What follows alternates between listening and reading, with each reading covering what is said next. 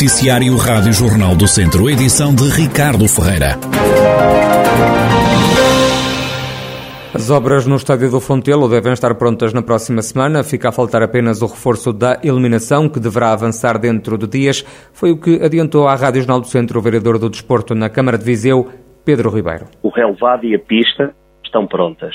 Portanto, aliás, a pista ser-nos-á entregue na próxima semana eh, como obra concluída e com algumas, eh, alguns pequenos ajustamentos que têm que ser feitos eh, no relevado. Portanto, relevado e pista estão prontos na próxima semana, o que também é uma boa notícia para, para os clubes de atletismo. Agora, relativamente ao que eh, é o mais, é o que normalmente, eh, ou melhor, é o, é o que está em cima da mesa neste momento, que é o contrato das torres eh, de iluminação. Ele será assinado nos próximos dias. o reforço da iluminação, o académico não pode começar a época em casa. A Câmara de Viseu já reservou o estádio de Aveiro para acautelar a situação.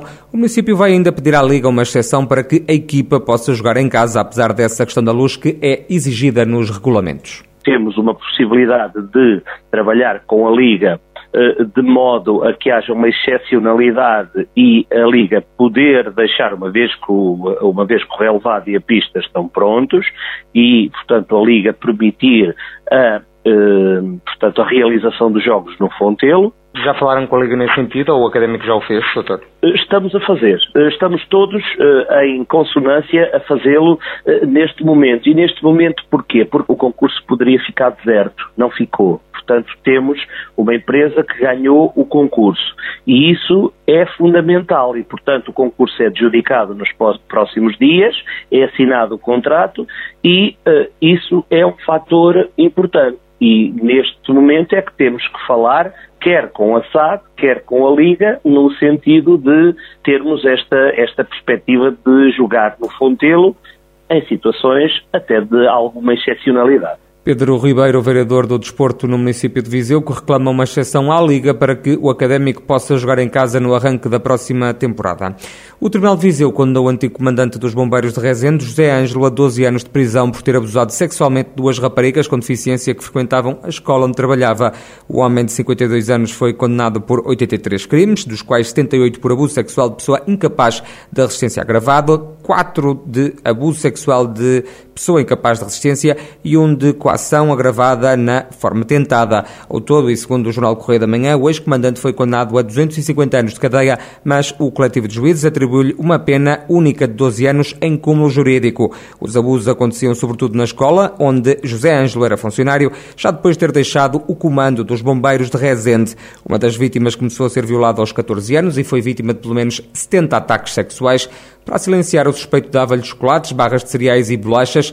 Os abusos ocorreram até ao ano de 2019-2020. Já a outra vítima, que tinha uma incapacidade intelectual ligeira e mobilidade reduzida, foi abusada pelo menos três vezes desde os 16 anos. O arguído dava-lhe doces e dinheiro para calar. O julgamento aconteceu no Tribunal de Viseu à porta fechada. Prolongado o aviso amarelo devido ao calor no distrito de Viseu, o alerta do Instituto Português do Mar e da Atmosfera está em vigor até sábado à tarde. É justificado pela persistência de valores elevados de temperatura máxima. Para hoje são esperados 33 graus. Amanhã o mercúrio bate nos 34. No fim de semana a máxima ronda os 36 e na segunda-feira, tenha atenção, já são esperados 39 graus no distrito de Viseu.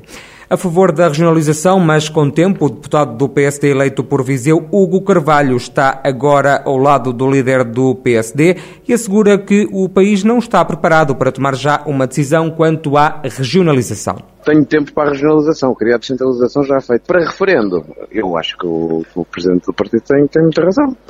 Nós, ao que vamos viver, que já sabemos, e ao que vamos viver, que ainda não sabemos, eh, eu acho que o país não vai ter eh, espaço nem capacidade mental para, para fazer um debate ponderado sobre a regionalização. Aproveito para recordar e manter o que tenho dito sempre, não é?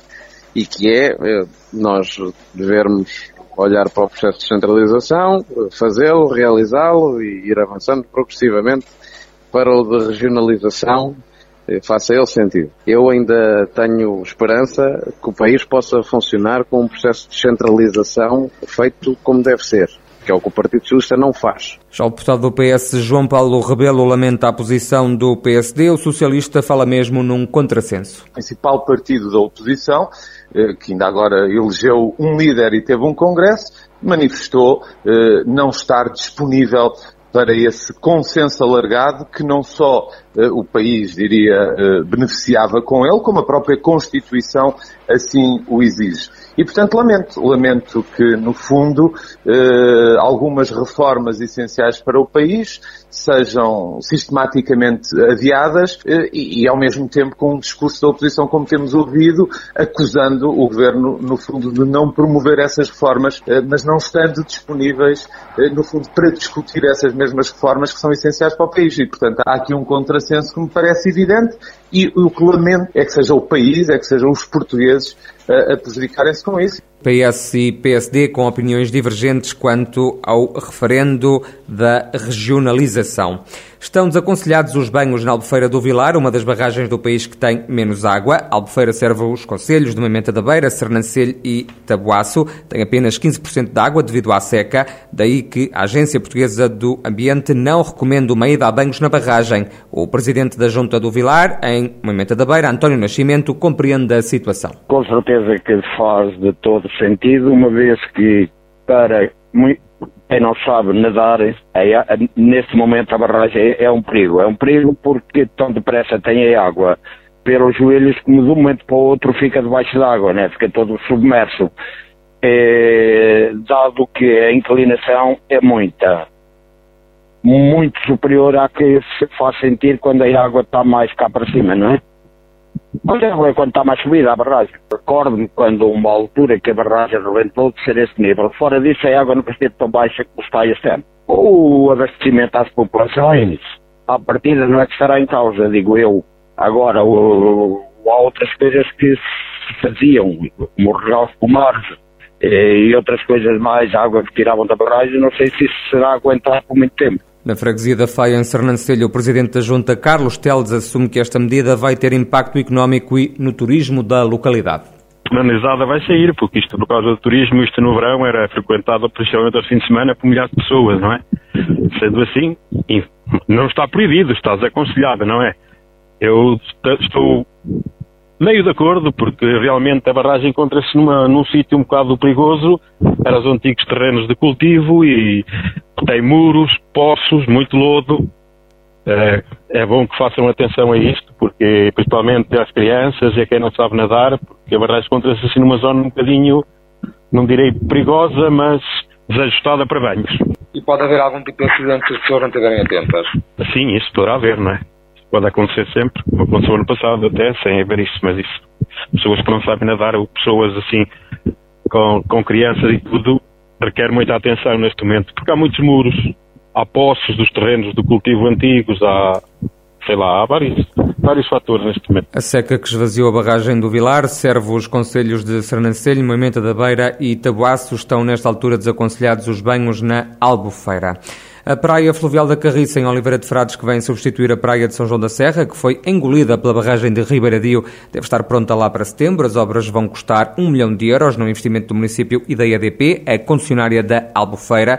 Os trabalhos devem estar concluídos no final do verão, é o que adianta o presidente da Câmara de Oliveira de Frades, João Valério. A Praia da Carriça tem neste momento a empreitada em execução, portanto foi uma obra que iniciou a 28 de março, tem um prazo de conclusão de cerca de seis meses e esperamos, portanto, que após o verão, infelizmente, porque já não poderemos aproveitar esta época balnear com a, com a Praia da Carriça em pleno, mas que após o verão esteja finalmente concluída essa reposição, que é uma obra muito ansiada pela freguesia São João da Serra e, no fundo, por todo o Conselho de Oliveira de Frades. Neste momento estamos a construir o bar, restaurante e zona de apoio, eh, terá também, obviamente, WCs, eh, balneários, eh, junto, junto à, à, praia, portanto, infraestruturas de apoio. Para lá disso, estamos também a construir uma zona e parque de merendas e um parque infantil que ficará ali também a servir de apoio à, à praia e, e, claro, depois preparar todo o espaço do ponto de vista paisagístico para que possamos ali ter o máximo número de, de turistas, não é? Portanto, que o espaço fique de tal forma agradável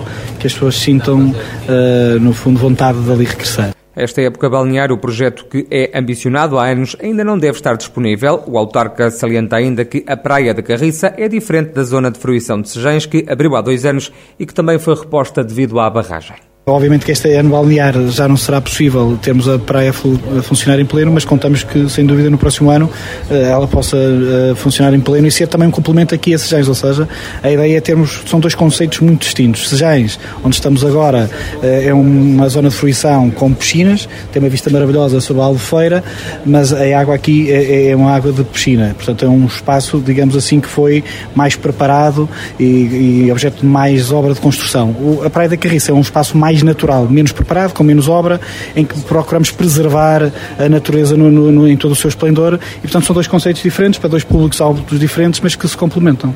João Valério, presidente do município de Oliveira de Frades. E a natação adaptada tem um novo campeão nacional, é natural de Carregal do Sal. Gil Mendes, de 13 anos, representa as cores do município local. No último fim de semana venceu em seis modalidades diferentes, em Abrantes, conseguiu seis medalhas de ouro. O treinador da Câmara de Carregal do Sal, de natação adaptada, Rui Ferreira, fala com orgulho do atleta Gil Mendes. O Gil este fim de semana participou no Campeonato Nacional de Natação Adaptada que decorreu em Abrantes. Efetivamente ele teve bons resultados. O Gil é um miúdo, uma criança que nos chegou, aprendeu a nadar com 4 ou 5 anos na nossa Escola Municipal de Natação. Ao longo do processo evolutivo ele fez a adaptação meio aquático, fez a aprendizagem das técnicas e depois a determinado momento achamos por bem ir ao encontro de alguém com mais experiência que, que pudesse avaliar aquilo que nós ainda não tínhamos experiência para tal. Então falámos com o professor Corto Real, diretor regional da Associação de Natação Centro-Norte de Portugal, em que claramente o identificou identificou como alguém que tem todas as características para ser hum, um futuro nadador da natação adaptada em Portugal e com, com alguns resultados positivos. Claro que nós temos que ter sempre os pés bem assentes na terra, estamos a falar de uma criança, de alguém que gosta de brincar, que partilha eh, a amizade com todos aqueles que o rodeiam, uma criança feliz, é uma criança que gosta de ter connosco e fala para toda a gente, mas claramente as perspectivas futuras são positivas, mas sempre tendo em conta que é uma criança e que essa é a nossa principal preocupação. Rui Ferreira, treinador de natação adaptada na Câmara de Carregal do Sal, orgulhoso do êxito alcançado pelo nadador Gil Mendes, de 13 anos, que no passado fim de semana conseguiu conquistar seis medalhas de ouro no Campeonato Nacional de Verão na categoria de esperanças em natação adaptada, numa prova que aconteceu em Abrantes.